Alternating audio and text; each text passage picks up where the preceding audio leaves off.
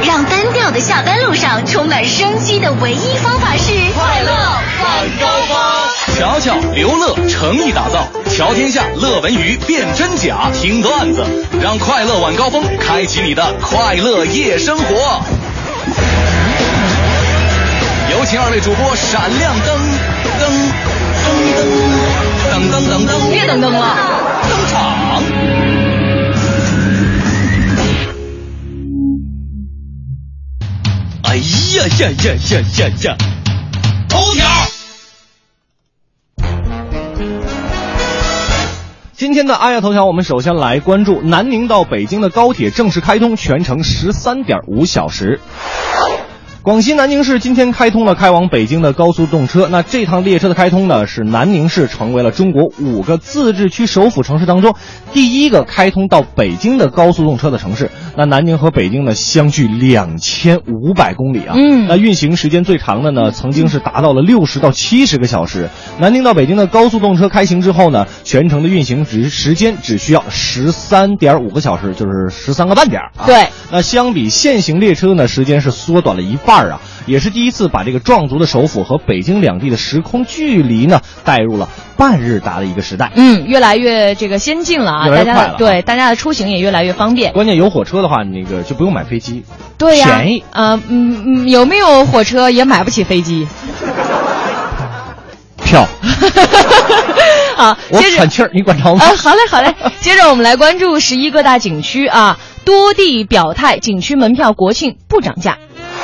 早在九月十八号的时候呢，中新网率先报道了一条名叫“多家景区门票涨价”的新闻，嗯称呢国内五 A 级景区平均的票价呀，已经是迈入到了百元时代了。那这一报道呢，也引发了社会的广泛关注。随后呢，中新网的记者注意到，呃，安徽、山东、吉林、湖北等等在内的多个地方呢，都向媒体表态称，当地的五 A 级景区在十一期间门票价格是不变的。哎那当中值得一提的是呢，昨天呢，长江三峡集团公司宣布，从今天开始，三峡大坝的这个旅游景点呢，对中国游客，其中呢包括了这个港澳台同胞，还有海外侨胞，是实行门票免费的，并且呢设定了单日最高的接待游客量上限是四万也人。就是说，以后我们去三峡这儿玩的话，刷脸就可以了。对，我只要是中国人，就免票。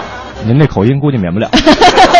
好，我们再来看下一条。嗯庐山获得了2014年世界地质公园的评估绿卡。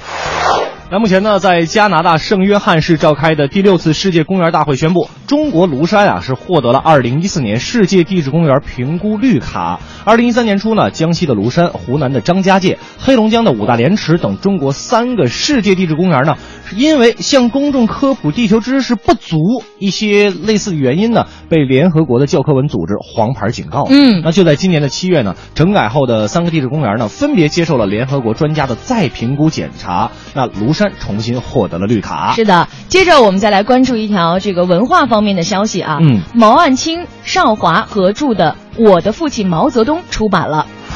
近日呢，由毛岸青还有邵华合著的毛新宇和刘斌整理的《我的我们的父亲毛泽东》出版了。那本书呢，是继去年母亲邵华之后，毛家后代推出的又一部亲情力作。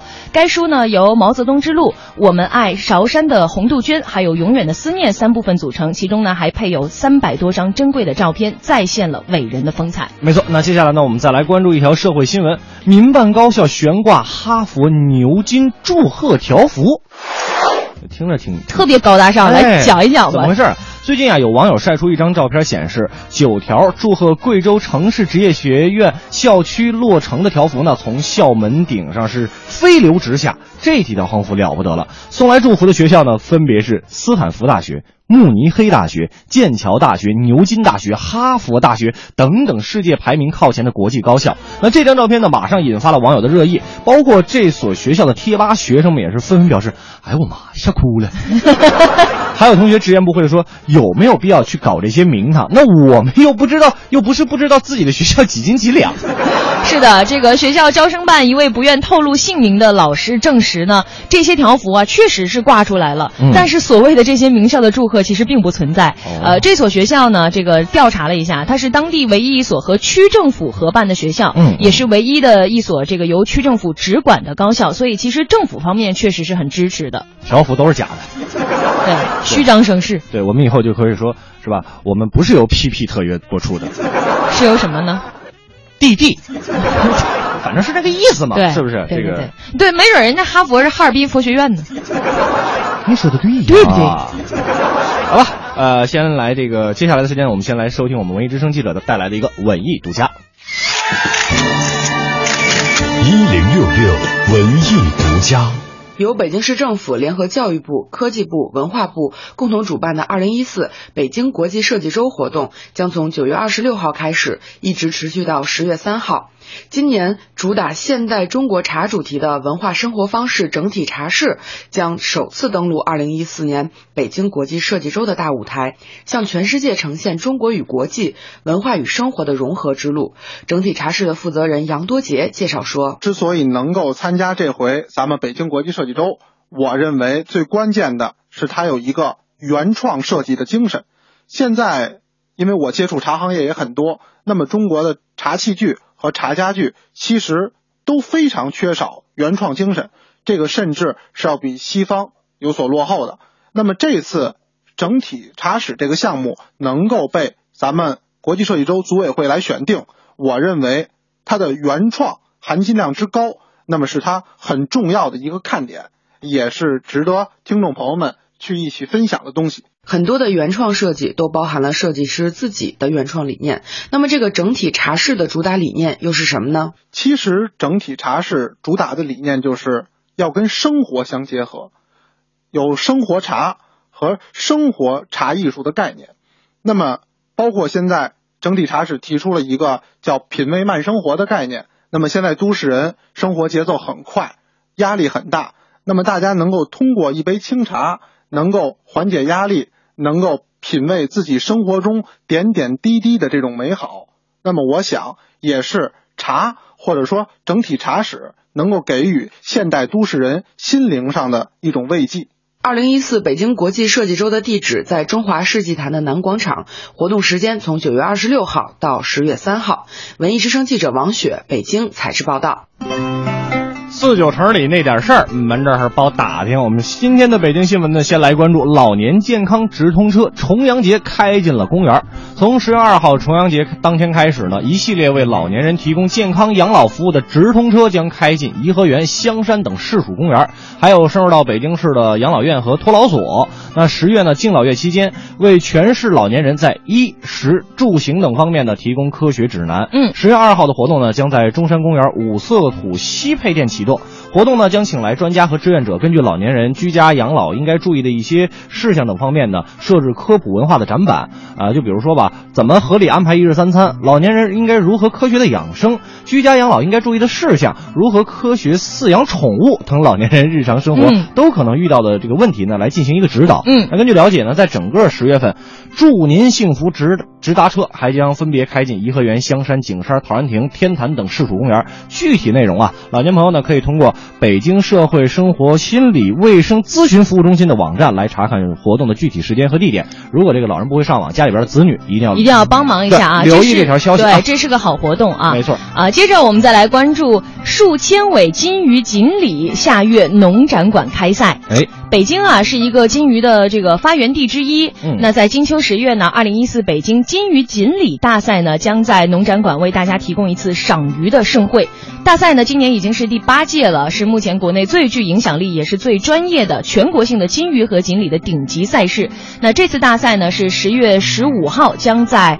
国呃全国的这个农业展览馆五号馆开幕，那十八、十九号呢免费对公众开放。除了以往参赛的三十多个省市之外呢，今年还新增了四川、内蒙古的金鱼和锦鲤来参与到角逐当中，并且呢邀请了两岸三地二十六位专家，从金鱼和锦鲤的体型啊、颜色啊、游姿啊，还有这个品质的特征来说，综合的考量来评选出赛事的各项大奖。没错，那这个国庆节呢也是马上就要到了。嗯那节日市场商品供应情况怎么样呢？昨天天呢，有记者从二商集团了解到，节日市场供应丰富多彩，说的是什么呢？就是水产品了。那根据北京市糖酒公司节日期间供应国家名酒一百三十吨，普通牌酒一千吨，洋酒三百八十吨，精酒一百二十吨，啤酒两千吨，食糖四点二万吨。另外呢，针对国庆市场，二商集团旗下的金华茶叶加大了对每公斤售价在两百到六百元之间的茶叶的一个供应量。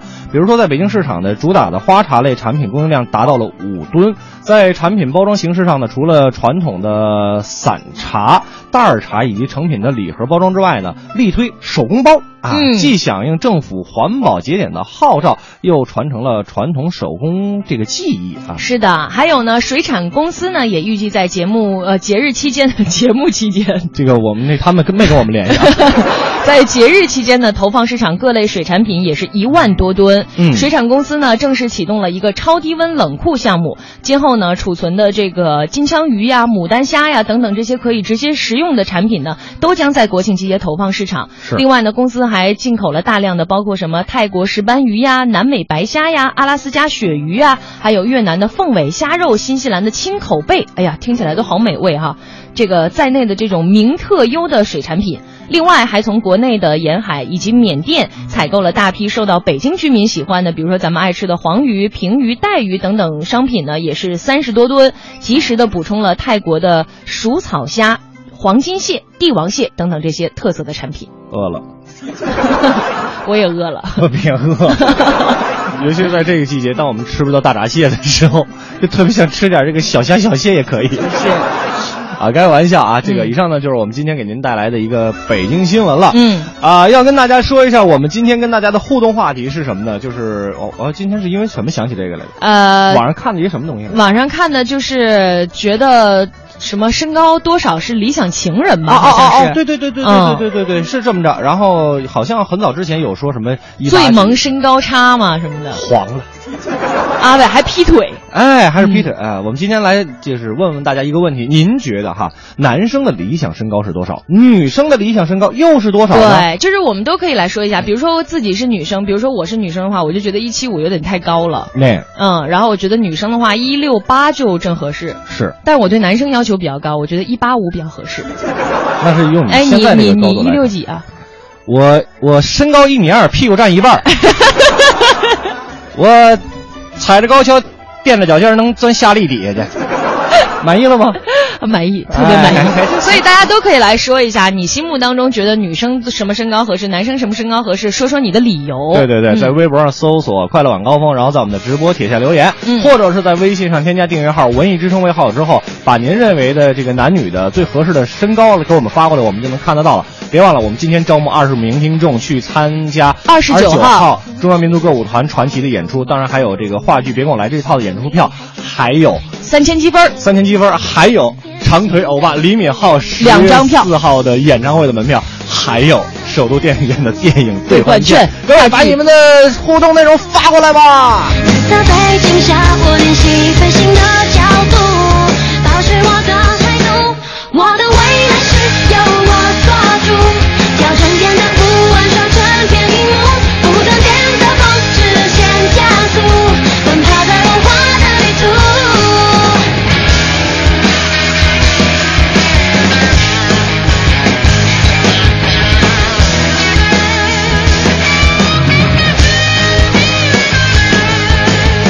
当前的路线图是我主角，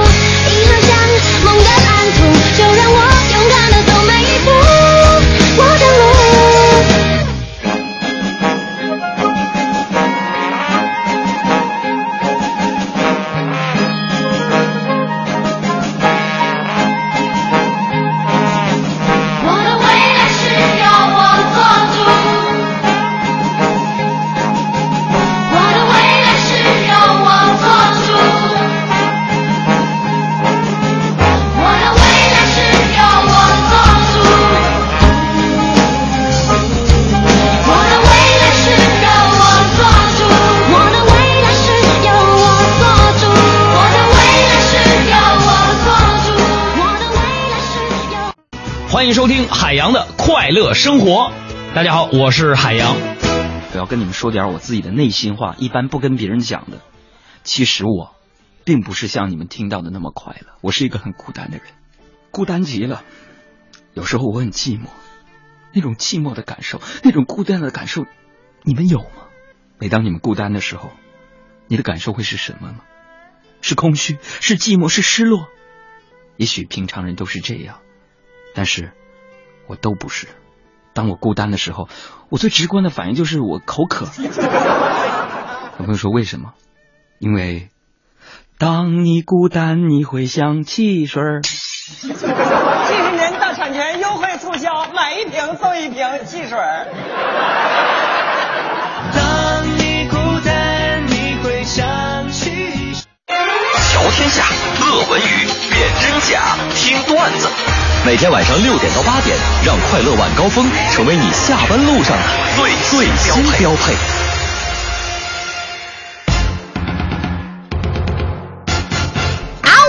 半年之后，感谢各位回来继续收听《快乐晚高峰》，我是刘乐。嗷、啊， 我是旁乔乔旁边是一疯子，我是乔乔，千千万别当真啊，各位啊啊，这个确实他可能最近怎么了？怎么着？没事儿，找揍吗别？生气，别生气，我怕他一屁股坐死我。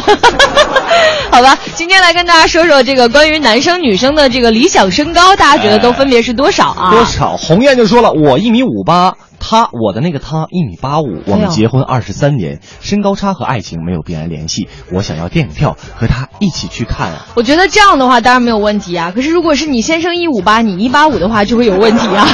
不欠儿 开玩笑了啊当！当然了，如果说呃，呃从我我如如果是我的话哈，嗯如果我一我我一五八，那我有我有王健林那么多的钱，我相信追我的女生会很多。对啊，而且你都你连增高垫儿都不用垫，这是最真实的自对，就就像那个现在特别流行女生的对对王健林的一句表白嘛，嗯对王思聪的一句表白，虽然你就是方方面面都不行，可能只剩下钱了，但是我还是特别爱你， 多实惠。是不是？啊，我们再来看张军说了，别读名啊。张军说了，个人觉得女的的 头人家让你别读名字，你这 个欠儿。呃，女的头顶到男的下巴正合适。我跟我媳妇儿就这样，什么都不要。呃人家说了，票什么都不要，对，我要顶到顶到男生下巴，那我就得他妈找个，我就得找个两米的。你两米不用吧？应该不用两米吧？因为头有那么个有那么长哦，二二是十不五是二十五厘米，你加二十五厘米多少？呃，正正好好正两好米两米， 没有出路 哎，我了。们再来看一下喵少哎爷。喵少爷他说：“我喜欢呢女孩子个子高点儿的，因为我觉得呀，个子矮越矮脾气越大啊啊。这个根据我的恋爱恋爱经历冒号，第一任一米五五，脾气巨大；嗯第二任一米六三，喜怒无常；嗯第三任一米六六，冷暴力专家；呵现任一米七，很正常。嗯，他说乔乔应该脾气超好吧？”呵 呵，呵呵，我也自己想呵呵一 下。不是那么回事儿 啊，喵少爷，你对，你这个 只不过你赶巧了。 对对对对，你这只是赶巧了，千万不要当真啊！我对跟你说，那一米八的姑娘脾气不好的有的是。 真的是这样啊呃，跟跟身高应该是没什么区别对，。因为爱就说了，说对于我来说呢，另一半的身高一米六六以上就差不多了哈，身高也不是很重要，最重要的是女生要有责任心、真诚、孝顺，两个人在一起呢要相互理解、包容和信任。对，你说的对。说的非常好。对我，嗯但是我们今天只是简简单说身高，没说合不合适。对对对就是你理想的身高是多少？嗯但是神威呢，相同的观点说的会实在一些。他说：“我觉得不管啥身高，有真爱就行。嗯如果非要计计算一下身高的话，我觉得两个人站一块儿不突兀就好了。是就是如果真的是女孩高高过男孩，也别高过太多就行。对啊，求传奇的关票键。最主要，女孩她特别显个儿，尤其是那个稍微瘦一点的女孩，她一你比如说一米七的吧，你跟那个男孩一米八的站一块儿，对就显得俩人你差都多不用说瘦显个，就我这样又高又胖的都显个儿呢。你说是不是？你说咱俩站一块儿，同事都说咱俩一边高。这这是真事儿。然后每次那个我们俩一块儿中午吃出去吃饭的时候，我都在他后边背影， 对对对，是这样的。帮我遮挡阳哎， 光。就这么高大。还有这个张峰爱，应该是这么念吧？啊那他说女的高于一米六，穿高跟鞋之后高度看上去就像一米七五的样子了。哎，再高的话，看男生都是一览众山小的感觉，给男人压力太大了。对对对所对以你知道我的高跟鞋一般基本在家都是就是珍藏级别的。是他基本只有活有活动的时候，需要上舞台的时候才对，穿而且还得是这。个 单独 solo 的时候才敢穿，如果如果跟男的搁一块儿也不敢穿。平时都不穿就是我们俩一块儿，其实我还不算矮的，对啊但是我们俩站一块儿的话，我也不能穿他高跟一定鞋不能穿高跟鞋。嗯他要穿高跟鞋的话，我就小豆下来点儿。 上哎面的空气新鲜吗？对对对这样的，对好吧，很难欢找迎大家继续通过两种方式，我们一起来聊一聊关于男生和女生的理想身高，大家觉得是多少比较合适？说说理由。没错，一种方式在微博上搜索“快乐晚高峰”，然后在我们的直播帖下留言；还有另外一种方式呢，就是在微信上提查找到订阅号“文艺之声”为好友之后，把您的留言发过来，我们就能看得到了。今天有很多的奖品给大家，要参与互动就有奖品。接下来进入我们的大话娱乐圈儿。大话娱乐圈，娱乐没有券儿。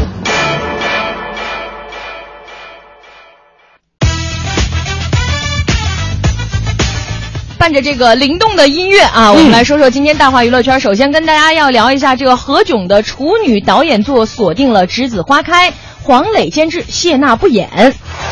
昨天呢，何炅正式宣布出战大荧幕了啊！嗯他首当导演的影片《栀子花开》呢，在北京举办了发发布会，正式宣布项目的启动。影片呢由好友黄磊担任监制，是一部主打九零后青春的电影。哟哎，发布会上呢，何炅老师也表示自己和谢娜都不会在片中出演了。哎，十年前呢，何炅的一首《栀子花开》成为毕业生离别之歌呀。那十年后，何炅首次出电当导演，一部同名电影也将是送给那些不服输、不服老、不被现实改变的人的年轻态的一个电影。对你把我词儿抢了，接着我来说啊。好的这个发布会上呢，何炅坦言说，《栀子花开》呀，将是一部主打九零后青春的一个校园电影。没错。他说呢，我希望大家看电影的时候啊，不是唏嘘那个时候有多好，嗯而是发现自己其实一直很年轻呢。对，其实何老师一直是很年轻哈，嗯这个有一种说法就很妖孽，对不对？对呀、就就是是一个逆生长。对不老的传说哈，嗯都四十多岁了，还像二十年前一样蹦得来蹦得去的。对但是哈，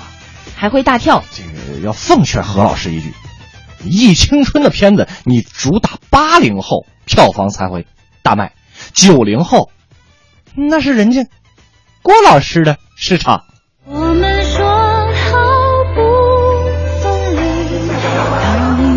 要一直一直在一起。说起这个郭老师，我就想起他的身高。不是说跟奔驰一边高吗？对，关键那个奔驰特别特别欠儿是吧？就有一张照片，郭老师这个郭敬明老师和这个奔驰 S 系列的车站在一起，真的一然后边高吗？真的一边高。然后客服就回应了一下，那个车到底有多高？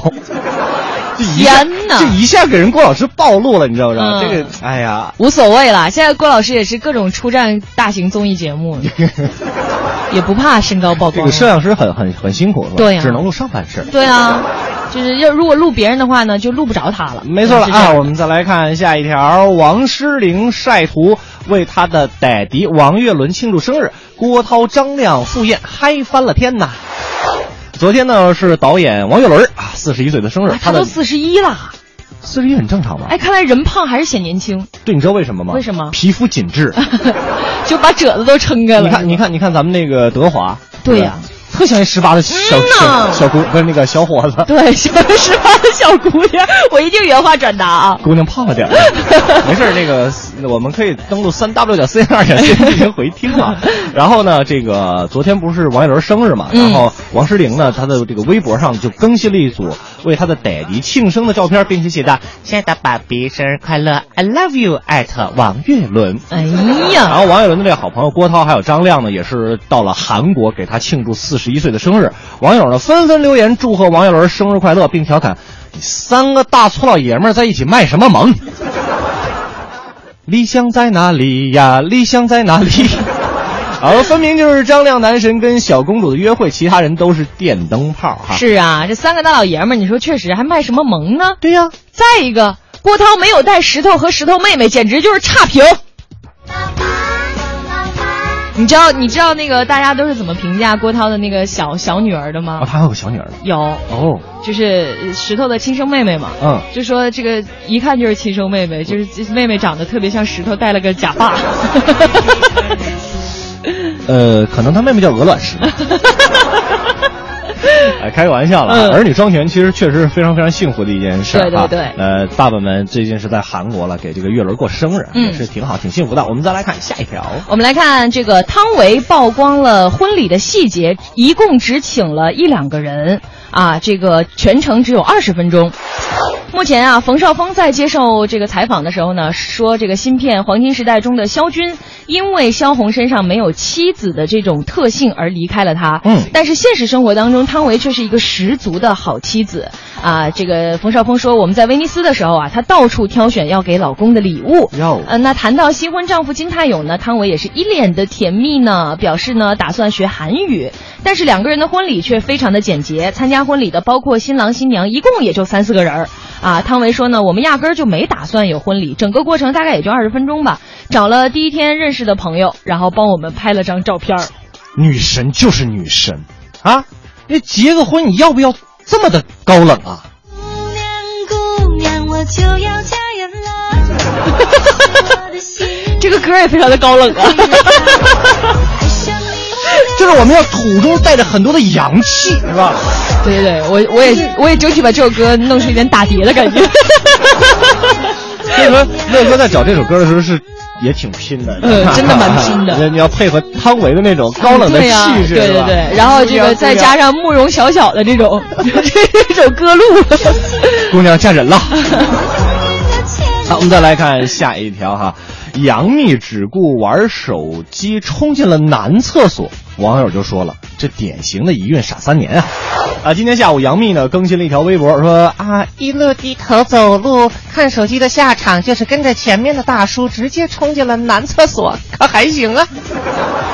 哎产后复出的杨幂呢，在米兰时装周亮相的时候呢，虽然已经是升级为辣妈了，但不仅身材恢复的很神速，而且女神的气场呢也是越来越强大。嗯看来呢，这个大幂幂虽然外表女神，内心依然是那个，就是自黑自己的那个少女。对呀、而且你看她这怀孕的时候也不忘了气人，就是个瘦坯子，就除了 孩子长，她自己一点没长。其实也挺好，这样恢复起来比较对呀、快恢复啊的很快而且嘛。一孕傻三年，这话真是没说错。嗯，接着我们再来关注另外一位女神张柏芝再度启程，该是时候 MV 首发。这个张柏芝啊，自从出道以来呢，一直就是一炮而红啊。对这个凭借了很多电影呢，这个席卷了全亚洲，也推出了多张专辑，成为了一个全方位的艺人。其对作品呢，一直也是特别的有口皆碑，迅速的成为了香港乃至亚洲当红的天后级的艺人。近年来呢，张柏芝呢是把精力主要放在了养育和照顾自己两个儿子的身上，啊、也是特意的减少了一些工作量，让众多的歌迷影迷也是苦苦的翘首以盼。呃，九月二十五号，也就是今天，张柏芝呢终于再次正式发布了自己全新的 MV 的作品，叫做《该是时候》。哎除了回馈广大歌迷对她一直以来的支持呢，更是借助音乐之口跟大家来分享自己近来的心路历程。哎哦呦，这两个活泼可爱的孩子呢，现在其实已经成为了张柏芝人生当中最大的财富了。但如果此刻有人终于找到了自己的幸福，张柏芝呢也会衷心的祝福啊。哎这个过往的感情呢，如果不是天长地久，也感谢曾经这段路你陪我走。说的倒是挺大气的啊，就是反正这两天娱乐圈这点事儿大家也都明白，有人欢喜有人忧，有人甜言蜜语，谈恋爱就有人得忙前忙后的带娃。那霆锋走了，柏芝你一定要好好的，嗯输赢不要看得太重，是吧？如果说柏芝你真的想赢，就要按照向太太说的，嫁了谢贤就算功德圆满了。我们一起来听听他这一首《该是时候》。没错，就是这个时候。哎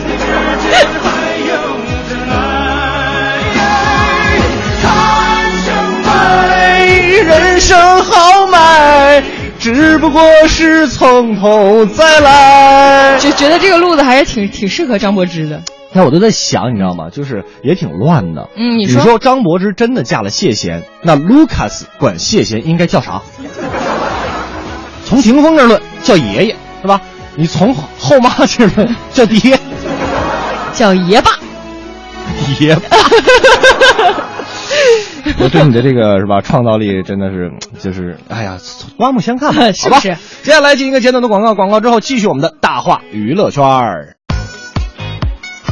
一个简短的广告之后，继续我们的大话娱乐圈啊。接下来我们来说一说娱乐圈比较重大的一个事件——前夫翻旧账，最熟悉的陌生人。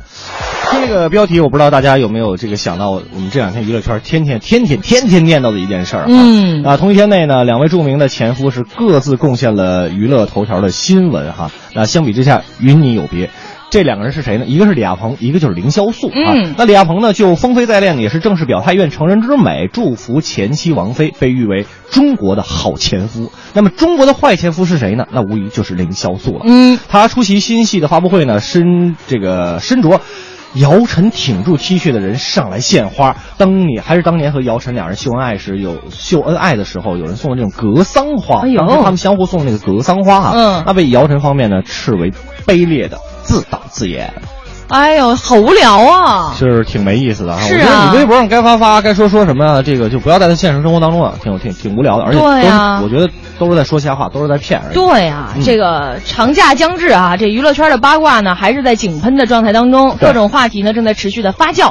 什么狠狠爱，悄悄的分，与其说是顾及对方，其实都是为了自己的那点面子。没错，爱过恨过之后呢，最可以看出一个人的情商的高低了。是的是的啊，聪明的人知道有些事情啊，说破比看破要更糟糕。对一说破啊，你马上你就落了下风了，没错是不是？哎即即使这个风飞复合啊，李亚鹏和王菲的离婚的原因呢，至今还是个谜。嗯但是这位前夫走出来的速度还是相当快的。那你别管人家是不是真的走出来，人家有这个态度，对不对对对对对啊对，对这个他被拍，当时不是不是说被拍到跟那个年轻姑娘地库基吻什么的嘛，嗯嗯然后还在专访的时候说说，难道我以后就不近女色了吗？嗯那新闻也就是三四天的事儿，这不马上是吧？这个李李云迪就出来了 吗？李亚鹏也是高级，是啊。 呃，相比王菲的另外一任前夫呢，离婚再婚多年后，还是在谈论一些阴谋阴谋嗯论哈。呃，曾经交往几个大牌的女友，读过长江商学院，E EMBA 的商人李亚鹏，到底圆熟的多。是吧？对呀这个脑子也清晰的多。嗯他和王菲之间除了有一个女儿李嫣之外呢，还有一个视作毕生奋斗事业的这个基金会要共同的进行，没错，共进共退。对对对。那个，与此同时呢，也越来越多的人在质疑这个看似很完美的姚晨。对，但是凌潇肃方面这段位太低了啊，简直跟之前那个宋祖德就没什么两样啊。想要通过这种职业爆料人来泼个脏水什么的，嗯嗯嗯而且这个文章啊，我觉得难免是把这个凌潇肃和唐一菲这一对儿啊写的过于圣洁了一些，弄得俩人跟知音体似的哈、这个今儿这小话挺梗的。那必须的嘛。这个前几年呢，凌潇肃微博曾经发过后来自称这个被盗号的一个文章，哎这个表示呢说离婚就是家丑啊，望前妻这个姚晨好自为之，从此咱俩就老死不相往来。对呀、你都说老死不相往来了，然后你说人家这个人一红，戏一红，你又出来就把这个时过境迁又出来抖个家丑，那说到离婚后的典范呢，谢霆锋的亲生父母呢，就是拉姑还有这个谢贤谢贤哈、嗯经常是被其他人夸奖。尽管离婚的时候呢，也有什么出轨啊、背叛啊等一些狗血的剧情，可是离婚之后呢，他们也是团结的像一家人。哎，狄波拉呢，就是拉姑啦，嗯再嫁胡须叫叫什么胡须江的时候呢，嗯谢贤也是笑容满面的向前妻送上贺吻，三个人还会坐下一起来喝下午茶。这个心也是蛮大的，这个心蛮大的。这个对，那至于谢霆锋能否做一个理想的前夫呢？以他的情商来看吧，呃，应该不会是中国坏前夫。对， 就是风度还是有的。很多人在说他和这个柏芝离婚之后，什么不管孩子怎么怎么样的，然后但你没发现他一直没有出来回应这件事儿吗？对对对对对就是我努力做我自己就好了，至少我们能看到他在努力赚钱。是啊，这是一个事儿啊。我们来听听这首这个唯一谢霆锋唯一给王菲谱过曲的一首歌《迷魂记》。哎呀，都是眼泪。为什么感动我？等我难习惯最低痛楚。怕什么？怕爱人，冒着情感。得到禮品總會慢減，怕什麼？怕習慣呼出去愛上好人，但卻不懂去弄完假再成真。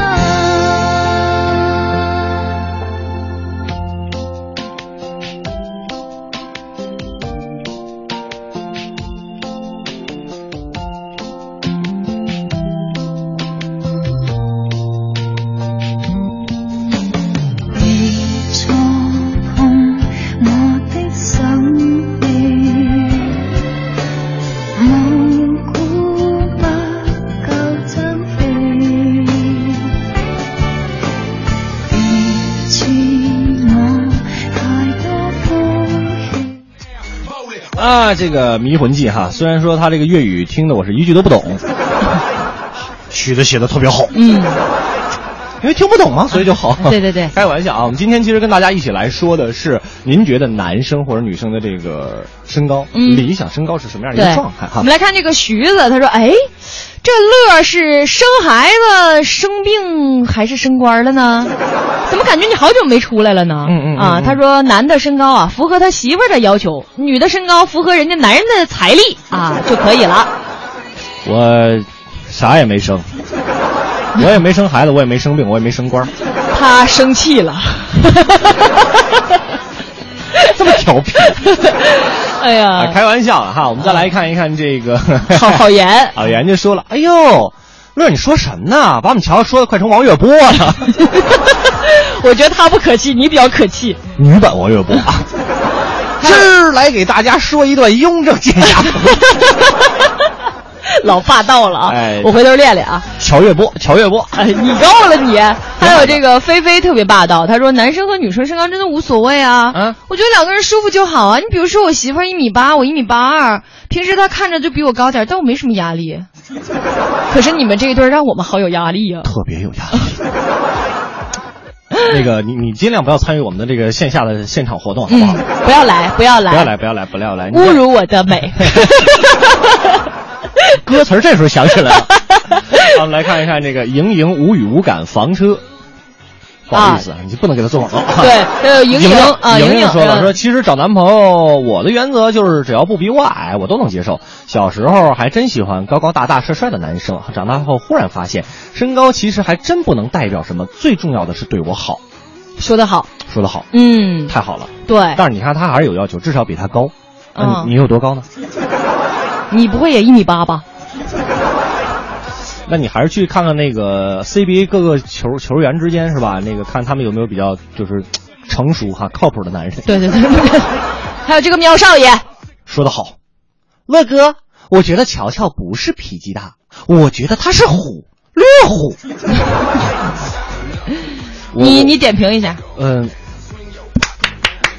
说的对，你给我出去你。我点评 完了，我觉得我说的还是挺靠谱的啊。好吧，这个、啊欢迎大家继续通过两种方式，我们今天一起来聊一聊，在你心目当中男生和女生比较理想的身高是多少？没错，在微博上搜索“快乐晚高峰”，然后在我们的直播帖下留言，或者是在微信上添加订阅号“文艺之声”为好友之后，把您认为男女生比较适合的一个身高给我们发过来，我们就能够看得到了。今天还给大家准备了非非常多这个精美的礼品。对二十九号呢，乔乔也会亲自到民族剧场去，带着大家一块儿去看这个中央民族歌舞团的传奇大戏了。哎，是的，那接下来呢，我们进一个这个简简简简短短、简简短短的一个整整点广告整点的广告和资讯。那之后呢，还会有乔乔和刘乐继续陪伴大家在快乐晚高峰。希望您在路上呢，虽然有点堵车，但不要太堵心。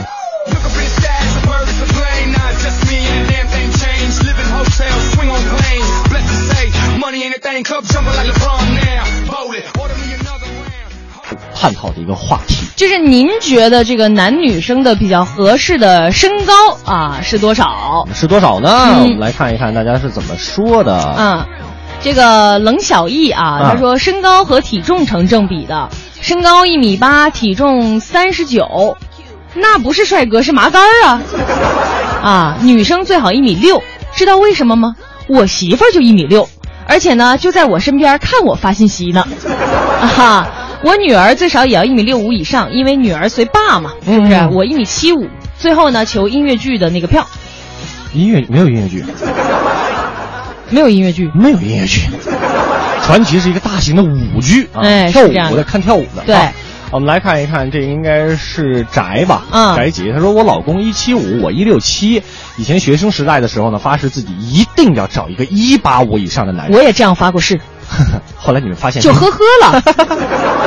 而现在发现身高和爱情根本就不是一回事儿。虽然老公不是很高，但他依然会给我强烈的安全感。我想要电影院的电影兑换票，要了好多次了，哈，我也想要。都都搁霍老板手里把着呢。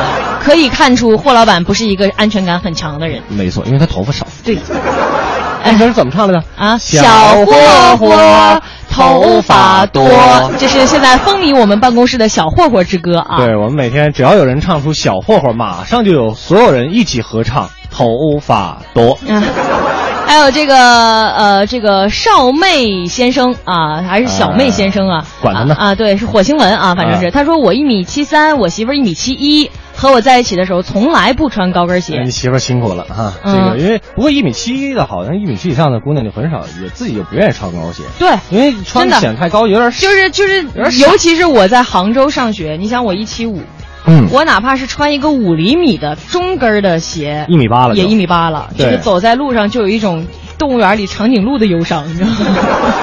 你吐过 吗？有点晕，有点晕。那个才是长颈鹿的忧伤哈。嗯我们再来看看 S R Z M，他说：“乔乔刘乐儿，今天的互动话题是是哪位想出来的？啊，整一米六的我表示很忧伤啊，因为俺性别男，年龄二十八，至今未婚，关键是还没有女朋友。呃，送张李敏镐的门票吧，想去看长传长腿欧巴，传奇门票也可以是吧？想亲眼看看乔乔长啥样。 你要不然你这样，你赶三十号那天跟我去吧。 你要看见我，你会自卑的。真的，真的，你看乔的话，你会很伤心的，是吧？我们台《文艺之声》的男主持人很少有愿意跟陶他乔乔一起搭档主持的，就是在这个现场活动。对我一般因为太高了，一般我跟男搭档的时候，如果穿那种拖地长裙的话，我里边嗯穿的都是人字拖。对，能有多低有多低，对，吧就是这样的。我想你比如说是吧，要跟我们海老板，你这 样在一块儿，对，哎哎，上次上次那个那个那个儿童剧就是音乐剧《小王子》，嗯嗯嗯对嗯我我不是上台了嘛，然后我站在海洋旁边，嗯然后海洋直接就把宝木拉了过 来，站在我们俩中间，对吧？海老板也是蛮拼的， 对啊，辛苦海老 板了。然后这个水波特就说了，我是女的啊，我一米六五标准身高，嗯亲测一米七五会比较合适。那个，嗯，抱起来不累脖子， 对，什么是这意样思？就是，呃，你你就是男人抱女人，你别抱我干什么？不用示范，你觉得我能抱得动 你吗？你想多了，老妹儿啊！你可以你这，你这个东西可以做。对我重新说，你别搂我。 哎呀，他是什么意思？他说男朋友如果是一七五比较合适对是吗？是啊，是啊，就是搂起来会不累脖子嘛。嗯嗯，我这样也不累脖子呀，我我累胳膊 哎就是这样的。那天我还跟我男朋友说，我说我结婚的时候我要公主抱，嗯，他说咱俩谁抱谁，请问？我觉得你们俩只适合蜻蜓点水似的抱一抱就好 不，只了，只适合猪八戒背媳妇儿。很到位，很到位。对对嗯对但是猪八戒背媳妇儿，媳妇儿也比较轻是吧？你要努力了，你真的要努力了啊！对啊，我们再看看这个梁胜俊，他说我心中女生的理想身高是乔乔那样的，男生就是刘乐那样的，因为你俩就是我的男神女神呢。啊我发现我已经深深的爱上你们俩了，这可咋整啊？这是这是病啊，这得治啊！啊，现在要吃饭饭，我会听回听的哦。你你是男的还是女的？应该是男的吧？梁胜俊吧？应该是吧吧？应该是男的，那你就喜欢乔乔就好了，好不好？没事，我我不爱，我 不爱。哎啊，我呀们，再来看一看这个呃最可爱的叶子啊最，可爱的叶子，找个海拔高的男朋友。悲剧的就是我没穿高跟鞋，看他看的脖子疼。我一米六，他一米八五，哦嗯，二十五厘米还好。好羡慕你们这种啊！一般我想体验这样的感觉，只能让我男朋友站在马路牙子上。别拽了，卡秃了皮。哎呀，好吧，我们大家可以继续通过两种方式来跟我们说一说，您觉得男女的这个最佳身高是多少比较合适啊？嗯微博上搜索“快乐晚高峰”，然后在我们的直播帖下留言，或者在微信上添加订阅号“文艺之声”为好友之后，把您的留言发过来，我们就能看得到了。对今天有很多的奖品，那接下来的时间呢，这个奖品也让我们的霍老板发着，进入我们今天的是真的吗？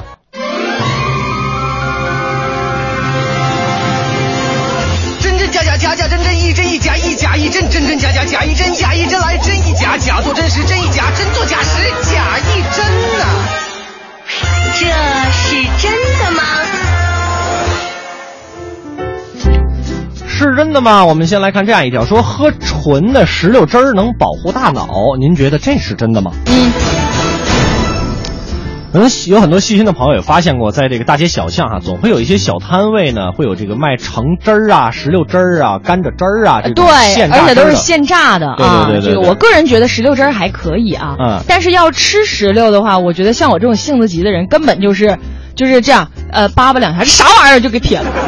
是这 样的，所以它适合吃什么呢？类似于香蕉这样的水果啊。香蕉我也懒得扒皮儿，那你还是吃榴莲吧，你也懒得扒皮儿呗。确实哈，但是要说这个纯石榴汁能保护大脑，这是真的还是假的呢？还是有点弄不清楚的。嗯，这条呢确实很难辨认，我们不妨来听一听专家研究当中是怎么说的嗯啊。这是最近英国做的一项实验，表现出呢这个石榴当中的一种化合物叫做氨石榴带啊，对大脑的健康确实是能起到保护作用的。这也是科学家们经过了大量的实验得出来的一个结果。石榴汁呢，可以作为一种有效的药物来代替预防和认知障碍症相关的疾病，而且还会进一步为阿尔茨海默氏症和帕金森症的治疗提供一条新的途径喽。哎呦，这这何乐而不为呢？是不是？哦没错了所以说，专家就建议啊，大家呢，这个经常喝一些这些百分百的这个石榴汁啊，纯度是百分百的，是最好的。因为呢，嗯这个每每每一杯啊，或者是每一瓶当中呢，它大概能含到百分之三点四的氨石榴带。嗯没错，所以说喝纯石榴汁儿能够保护大脑，这是真的喽。就说起这个纯榨的水果，这这个水果这个嗯这个果汁儿哈，那天我回家，好好多多长时间，半个多月之前吧，我有一天回家，我突然间因为我到家比较晚，呃，中午该吃中午饭了，我妈突然间就拿出一个杯子，然后里边有有点什么东西，说你把它喝了，然后我说这是什么呀？我就不喝，我就我妈说你就我妈说我什么颜色的？紫色的，说我还能害你吗？然后我一想也对哈，茄子汁儿，你你听这个，然后我就喝了一口，哎，其实喝了一小会儿感觉还行，但就是觉得特别酸，我嗯说不喝了。然后我妈说说你喝吧喝吧，对身体好，特别好。什么东西啊？葡萄 汁儿，就是呃那葡萄确实是，就是只榨汁儿喝比较好，因为它这个抗氧化的东西都哎在皮儿和籽儿里。对，嗯，这关键是啊，我空腹喝了一大杯，然后到这个中午到吃饭地儿还没到饭店呢，我就开始想吐了。啊，胃里那个不酸空空腹不能喝太酸的东西，也不能吃而太且酸的哎东完西。我就跟我妈说，我妈就死活不信，是吗？她说你就是你就是矫情， 但是真的好酸啊！ 阿姨，你听见了吗？她还在狡辩。呃真我没有狡辩，真的好酸，嗯那天真的喝的好想吐。嗯阿姨她还在狡辩，真是太烦人了。 好吧，接着我们再来看完石榴汁，再来说说樱桃汁啊。嗯说这个樱桃汁能有效的应对睡眠，这是真的吗？哎呀，现在这个失眠啊，已经不仅仅是老年人面临的问题了，各种上班族呢也会有一大困扰，就是失眠。哎，因为这个失眠呢，已经成为困扰老年人的一个非常大的问题。对，研究就表明呢，有百分之二十三到你百分之三十四的，嗯，这个百分之十一的一个区间的六十五岁以上的老年人啊，每周至少会失眠三次，而且呃，失眠呢容易造成疲劳，危害身体健康，导致认知功能的衰退、血压升高或者是二型糖尿病。真的，像我就是前一段时间因为过敏很严重嘛，晚上痒的睡不着，然后失眠的话，你就发现自己整个人身体的这个机能就全是乱的。特别特别乱，对所以就说全是乱的非常难受大家也别熬夜啊。嗯对对对，一定要培养好的睡眠。那么我们接下来就来看看啊，所以呢，在这样的情况下呢，有些老年人可能就会选择去吃安眠药哦来延长这个睡眠时间。但是呢，这个安眠药对这个大家的睡眠确实能起到一定的作用，对年轻人来说啊，但是对老年人来说呢，这个安眠药啊还是会这个成倍的增加，比如说一些摔倒的风险。哎，这个摔倒，你看对于小朋友来说没什么事儿，因为咱老们人说是对说说这个小孩骨头软，对呀、啊而且还会在发育嘛，对在这个长老人的骨头咱们就是都有都多少有点骨比较质脆疏松，对，比较脆，就是钙流失的很严重，所以嗯说摔倒是一件非常非常危险的事情嗯啊。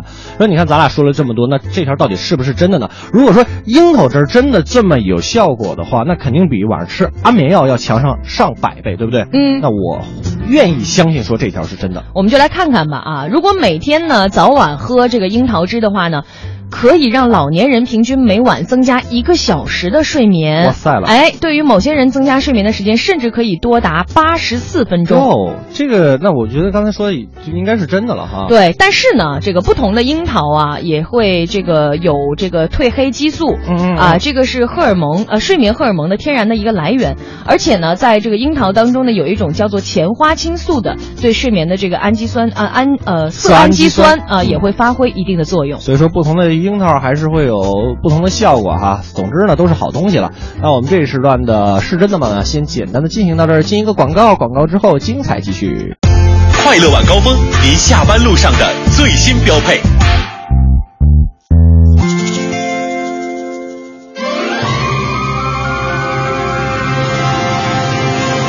真真假假，假假真真，一真一假，一假一真，真真假假，假一真，假一真来，真一假，假作真实，真一假，真作假时，假一真呐、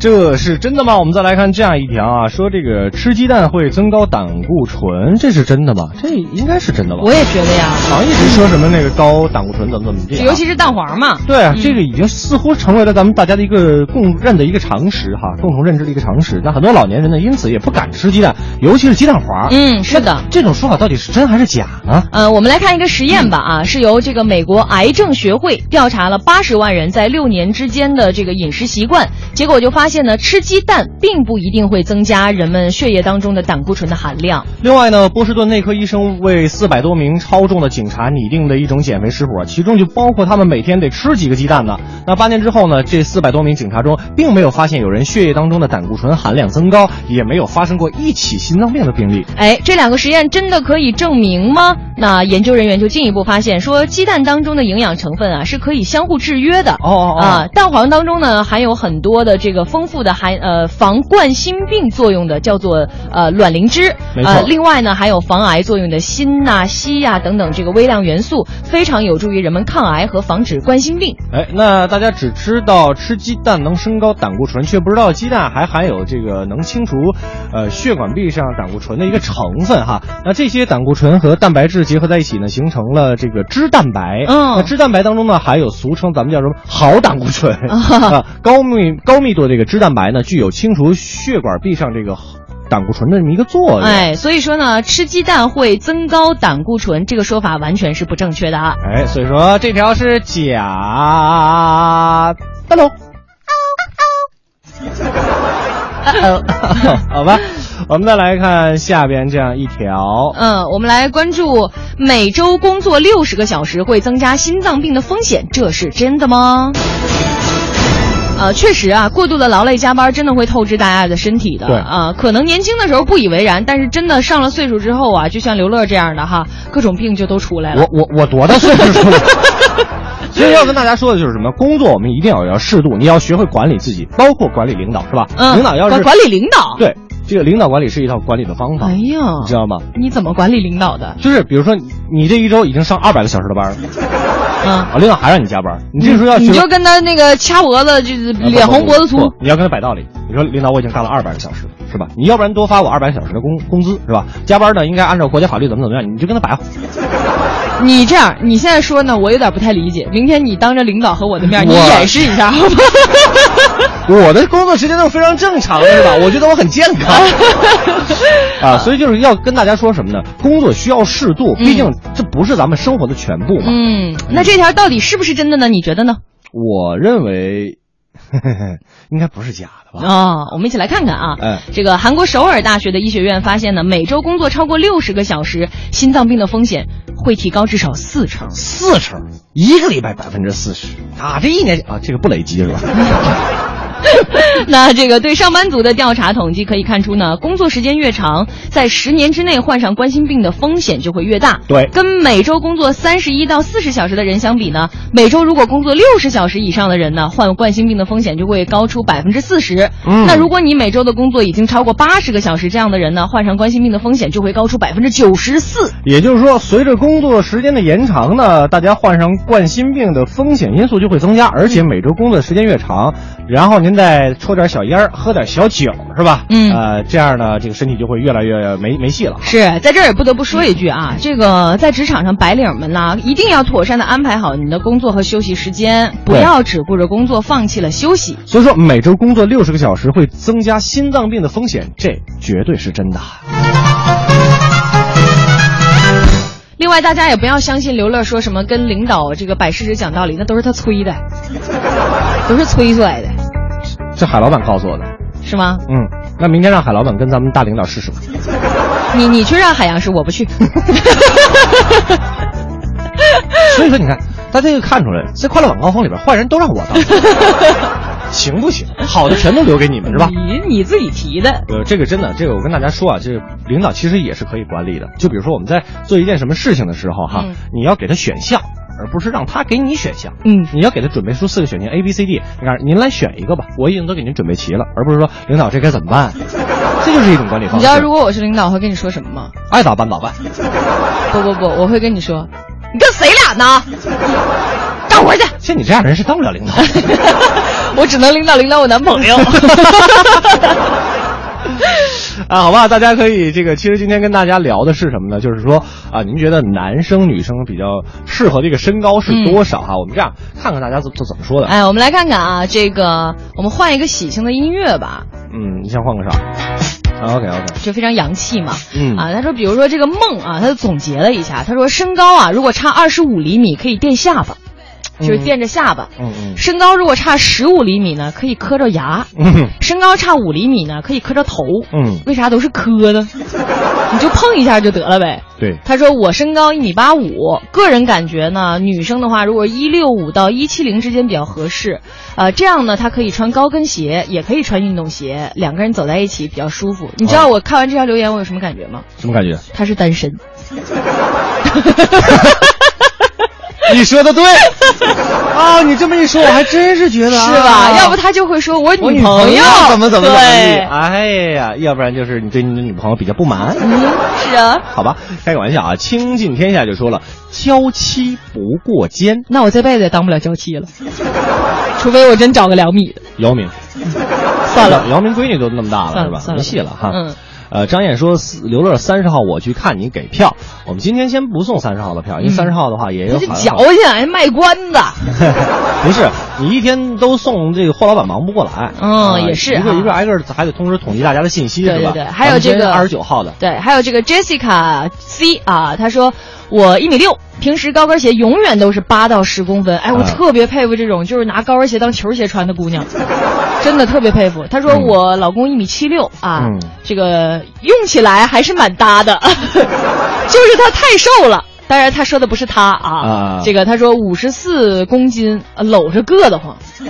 一米七六一百斤还真是有点太瘦了哈。我有一个我有一个朋友就老说他这个海南交广的那个这个也是晚高峰的一个主持人，嗯，叫向南是嗯？吧我们上大学的时候 给他起了一个名字，叫什么？行走的大树杈子。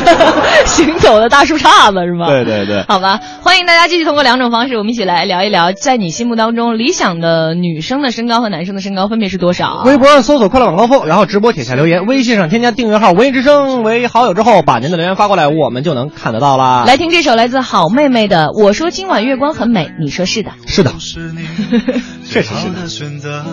当我们吻在一起的时候，我知道这样或许是不好的，偏偏这样的天气，这样的夜里，我们宁愿错，也不愿错过。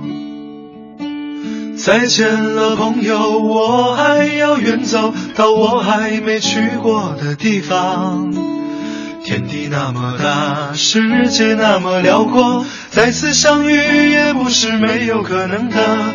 再见了，朋友，我还要远走到你还没去过的角落。是你难以抗拒，还是我想太多？我说今晚月光那么美，你说是的。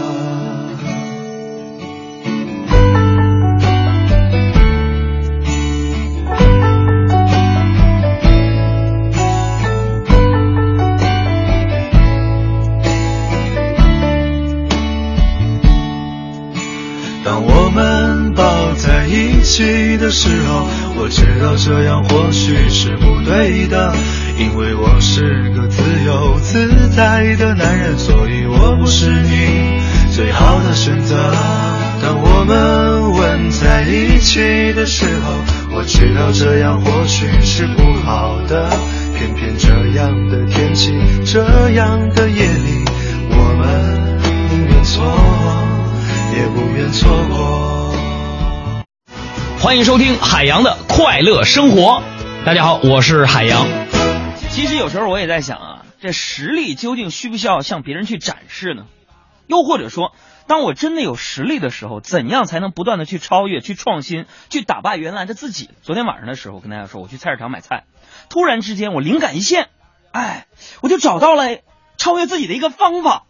当时我非常激动，我就大喊：“我说，哎，我说今天啊，今天我又一次站到了这里，我就是为了向世人证明，我又一次超越了自己。”话音未落，朋友们，我身后就传来一声抱怨：“二哥们儿，你你你称完体重了吗？你称完快点下来啊！我这这我这半阵猪还得还要称呢。你这么美，你这么美，你这么美，你这么美。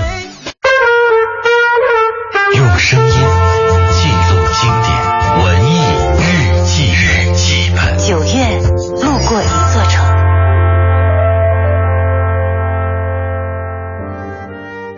长江上游的山城重庆，因为二战时期的特殊历史地位，不免让人在想到它时，自然联想到抗战、政治、革命、牺牲以及斗争。然而，《烈火中永生》《一只绣花鞋》讲述的毕竟是这里过去的故事了。居高临下，尽在把握。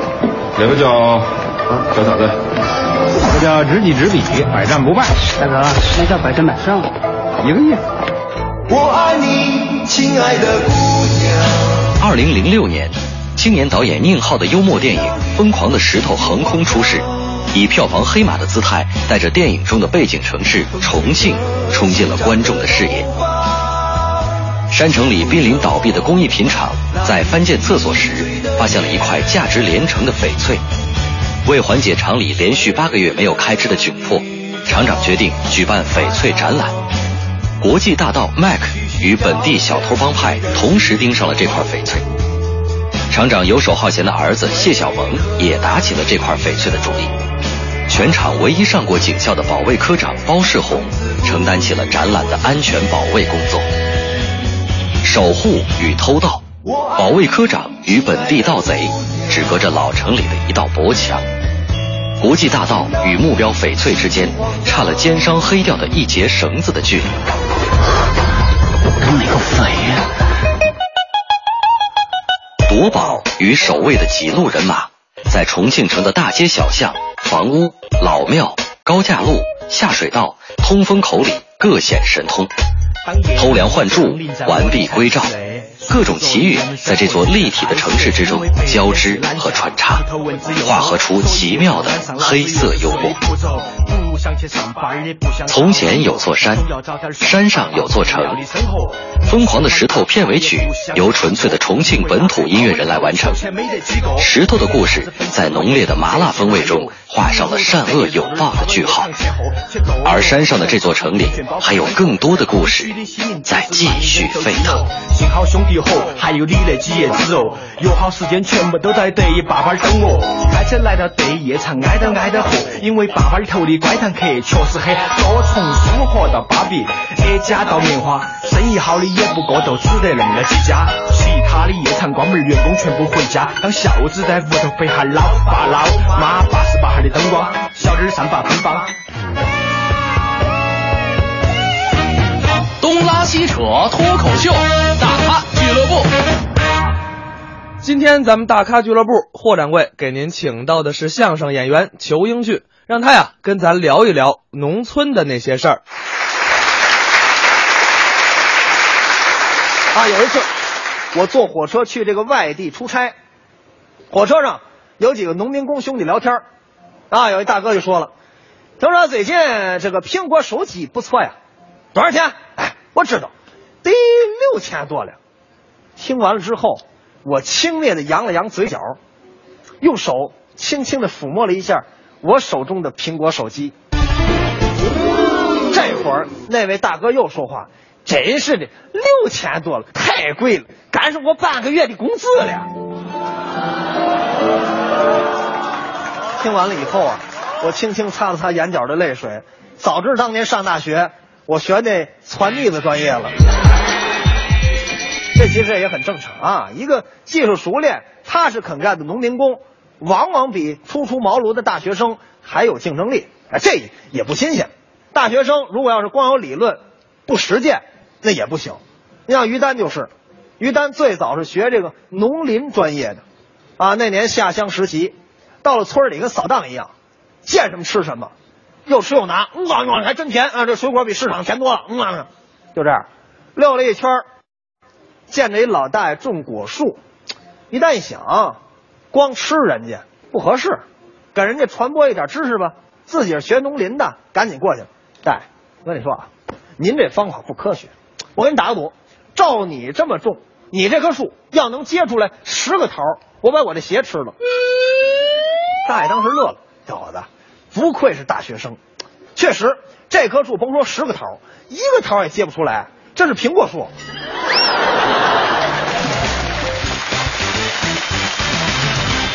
虽然啊分不清这个桃树、苹果树啊，但是于丹呢这趟没白去，终于知道哪儿有绿色食品了，所以啊隔三差五就上这农村采购去，买回来呢叫我们一块儿吃饭。来来来来，这都绿色食品做的啊，看看来认识这菜吗？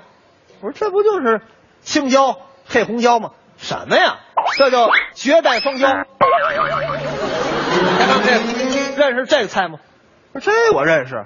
西红柿炒鸡蛋，什么西红柿炒鸡蛋？这菜叫关公战秦琼。你想，一个红脸儿，一个黄脸儿，那关公战秦琼。再看这菜，这菜可厉害啊！这是大菜，什么大菜？菠菜炒黑木耳。废话，菠菜炒黑木耳像话吗？这叫波黑战争。哎呀，我说你是人才呀、那要是豆芽菜炒猪头肉呢，就是乱棍打死猪八戒了。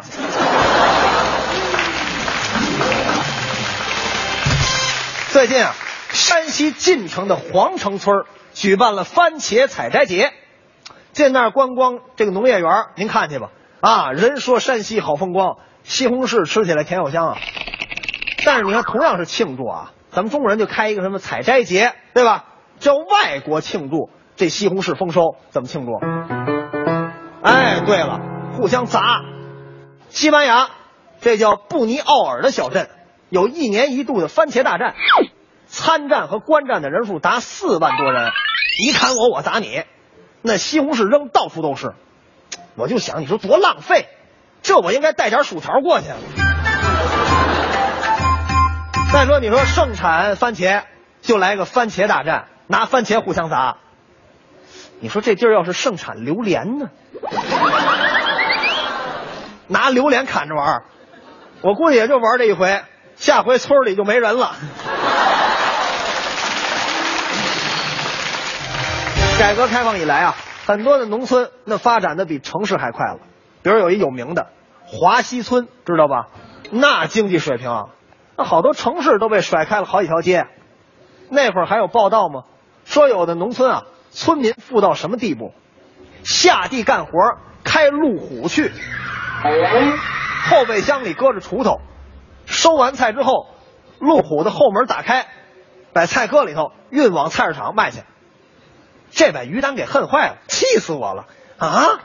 你说你们都开上路虎了，我还在夏利里忍着呢。啊，我们家一家三口都大胖子，往夏利里一坐，那底盘都挨地了，得往那车底下塞一个轱辘鞋才行。而且开起来基本超不过五迈。上回有一蹬三轮大哥在我旁边还喊了：“有本事你追我呀！”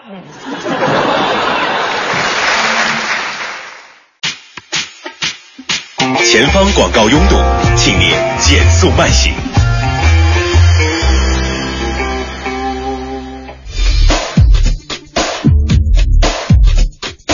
侯宝林唱的棒，刘宝瑞单口强，河里月波加德亮，精彩尽在逗乐小剧场。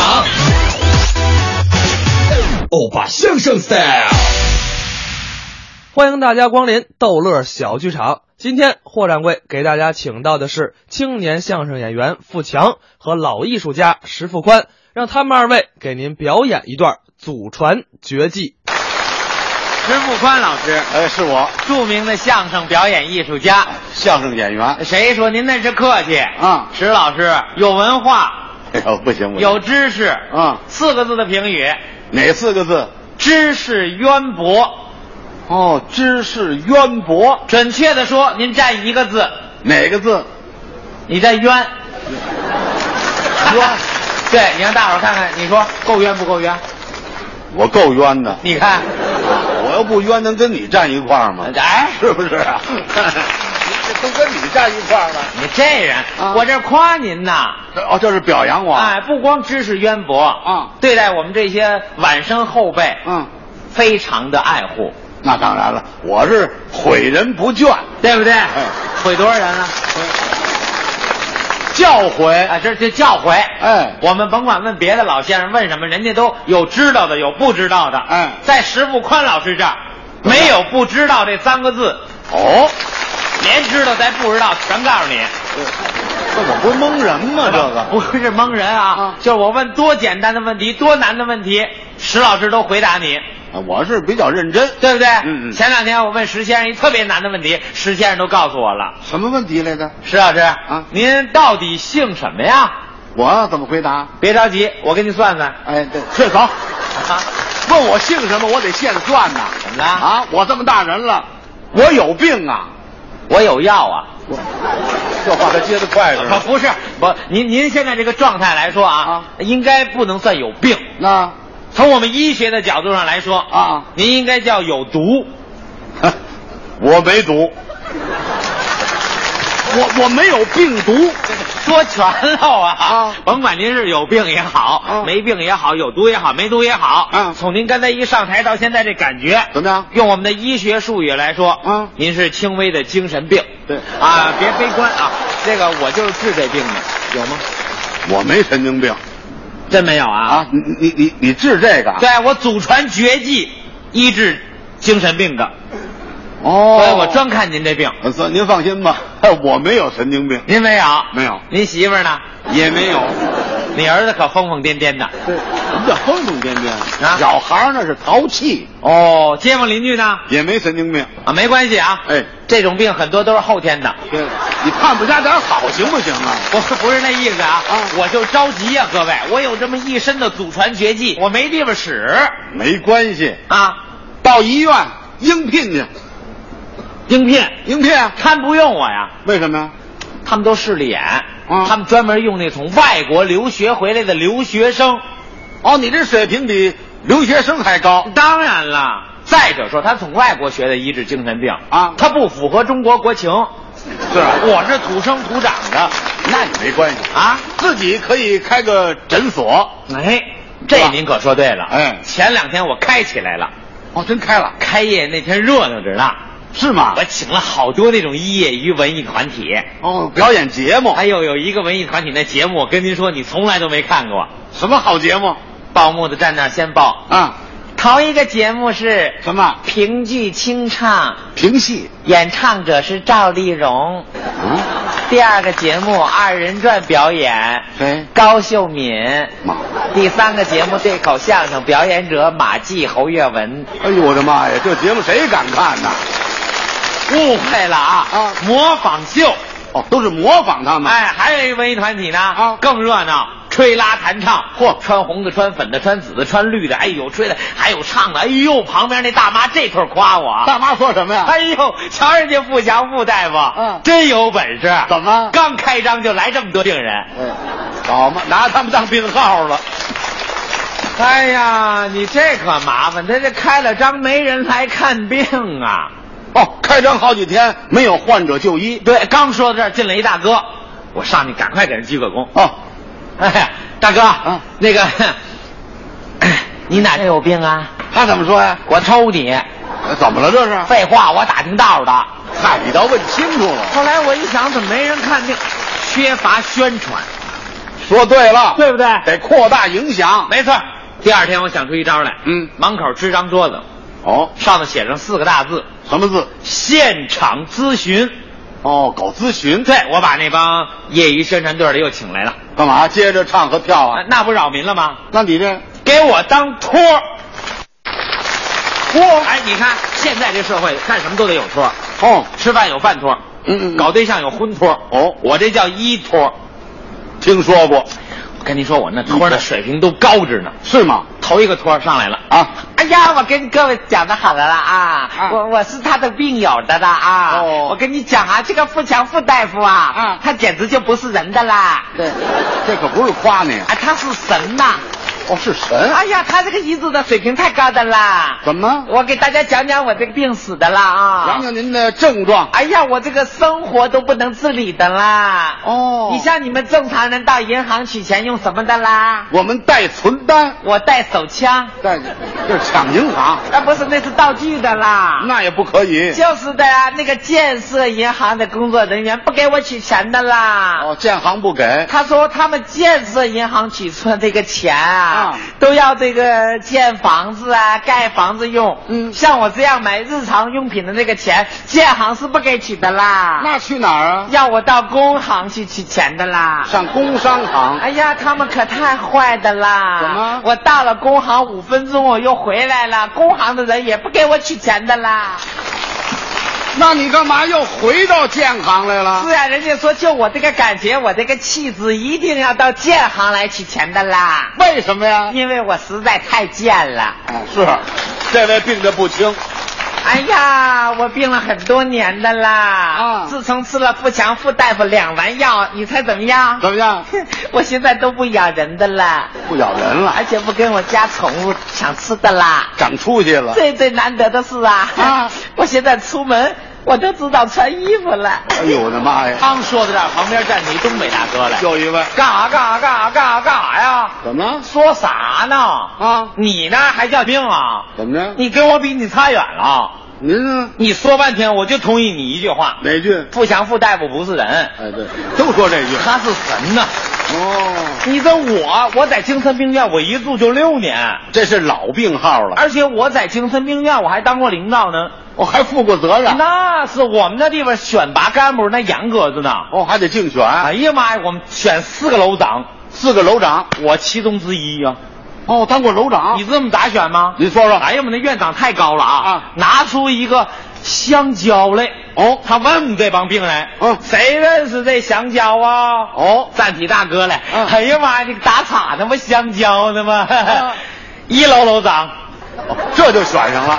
这就选上了。哦紧接着拿出一破袜子来，是还问我们这是啥呀？啊，站起大姐来，哎呀妈呀，你臭嘎巴儿，那不香，那不臭袜子 吗？二楼楼长。哦，这也当上了。紧接着到我了，嗯，他拿出一小孩吃奶那东西一嘬，嗯啊，我说那不是奶嘴儿吗？奶嘴儿我荣升三楼楼长，哦，这么当上的。干部吧，啊，四楼楼长选拔太厉害了，怎么？他拿出一那玩意儿，谁没见过呀？这题太难那了。那那就是那个穿鞋的时候，他有一个那个塑料，哎，那位哦哦哦，鞋拔子。啊哎呀妈呀，四楼楼长，对，我 呀，哎呀，你太聪明了。就这个，刚说到这儿啊，又有不服的了。我又站起旁来边了。站起天津大姐来，哦，嗯干嘛干嘛干嘛干嘛干嘛呀？怎么了？你们那都是托儿吗？嗯有你们那么说的吗啊，？依你怎么说？你听我说啊，那你说说我觉得富强他就不是人，还是接着骂。他是神呐。哦你们数了半天，就我们是正经八百的神经病。哦，你知道我们姓嘛吗？姓什么？我们就姓申，姓神，我们小名就叫申经。这倒贴切。我们家是祖传的，这还吹呢？我们用的东西跟你们都不一样。哦，我们喝那水儿是参水儿，哟，吃那饭是参饭我。的妈呀！你说嘛，你懂吗？我们家上下一百八十多口子全是神经病。哦哦富强富大夫一个没放过，全给我们治好了。哦，都好了。哎呀，为了感谢傅大夫啊，嗯我今天亲手给他包了几个月饼。对，现包月饼。你指的是嘛馅儿的吗？什么馅儿？酱豆腐馅儿的，好吃不了。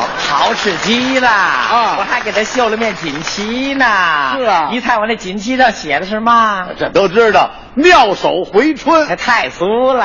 华佗在世。太老道了，您绣的是？腹腔不是人，哎，还是接着骂。那不还有一行小字儿呢？写的是他是神呐！您把这字绣一边大，多省事儿。说了半天，我们才是正经八百的托儿呢。嗯行了，行了，行了，这几位托儿啊，说话都不到位。